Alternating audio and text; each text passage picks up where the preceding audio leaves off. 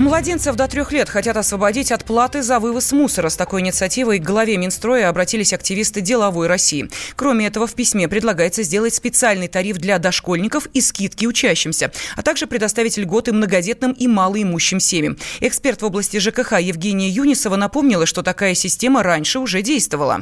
На самом деле, еще в советское время плата за младенцев, в том числе за вывоз мусора, не взималась. Видимо, такая инициатива а, связана с тем, что этот платеж возлагать на младенцев, наверное, негуманно. Ситуация с этой услугой какова, что граждане не имеют практически возможности оплачивать эту услугу по а, фактическому объему. Фактические объемы далеки от э, того, что в этом нормативе предусмотрено. Поэтому от того, что а, младенцы будут освобождены а, от начисления за эту услугу, мне кажется, что никто не пострадает. Гендиректор российского экологического оператора Денис Буцаев считает, что от маленьких детей мусора не меньше, чем от взрослого, поэтому нужны дополнительные расчеты конечно же, э, может быть индивидуальным. Если мы будем брать в этом отношении среднестатистический объем мусора, то не думаю, что сильно меньше. Для того, чтобы понять целесообразность снижения, необходимо определить в этом отношении нормативное накопление с учетом малолетних детей. Это, в принципе, работа, которой мы сейчас занимаемся. До конца года нормативы посчитаем, с учетом сезонности и многих других факторов. И после этого предложим их к э, реализации. Без расчета, мне кажется, что подобного рода инициативы рассматривать было бы неправильно. Сейчас тариф рассчитывается на каждого зарегистрированного в квартире вне зависимости от возраста жильца. В среднем платеж составляет 150 рублей в месяц с человека.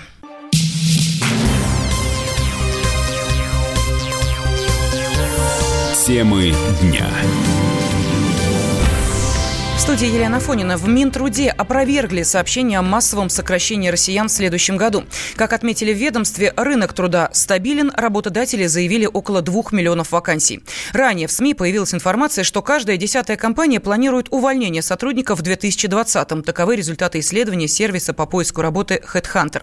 Представитель рекрутинговой компании Александр Джабаров отметил, что показатель запланированных увольнений уменьшился по сравнению с прошлым годом на 12%.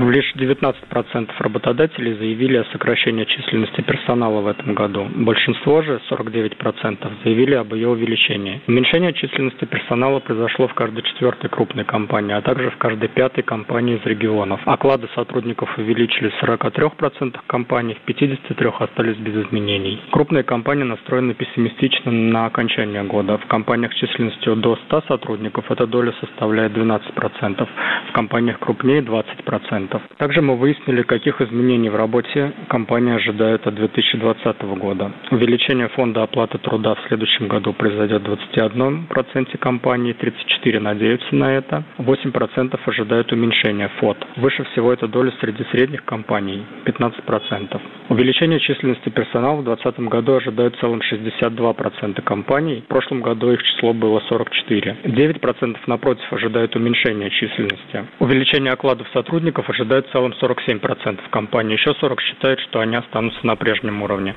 В свою очередь, член Совета опоры России Дмитрий Несветов считает, что волна увольнения останется на прежнем уровне.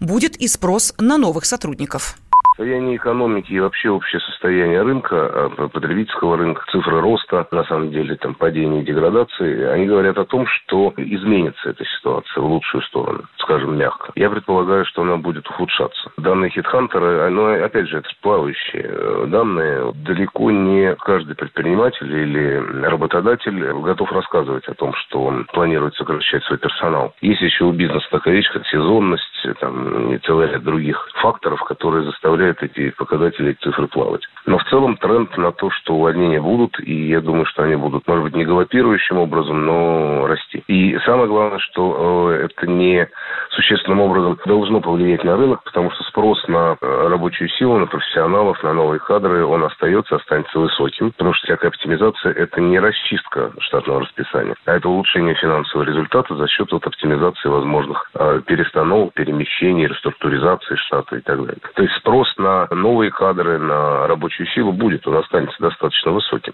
Только требования будут меняться. Сейчас почти половина работодателей оценивают свое положение на рынке как стабильное. Более 40% компаний и вовсе увеличили оклады. 53% оставили все без изменений, а уменьшил зарплату только 1% фирм. Путевки в Барселону не будут дешеветь на фоне протестов, которые проходят в Испании. К такому выводу пришли в Ассоциации туроператоров России, проанализировав действующую ценовую политику. Директор Ассоциации турпомощь Александр Асауленко заявил, что скидок на путевки не будет, потому что митинги проходят не в зонах отдыха туристов.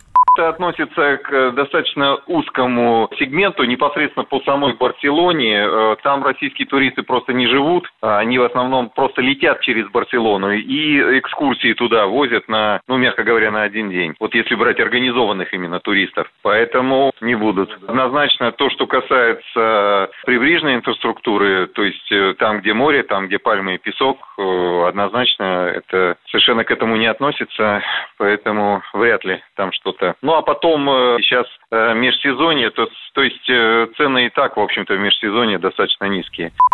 В предыдущие годы во время протеста ательеры Барселоны устраивали акции и снижали цены для туристов. Можно уйти в большую политику, но большой спорт пойдет вместе с тобой. Чемпион мира в тяжелом весе.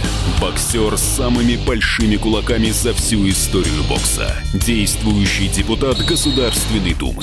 А теперь еще и ведущий радио «Комсомольская правда». Николай Валуев в авторской программе «Большой спорт». По средам в 10 вечера по Москве.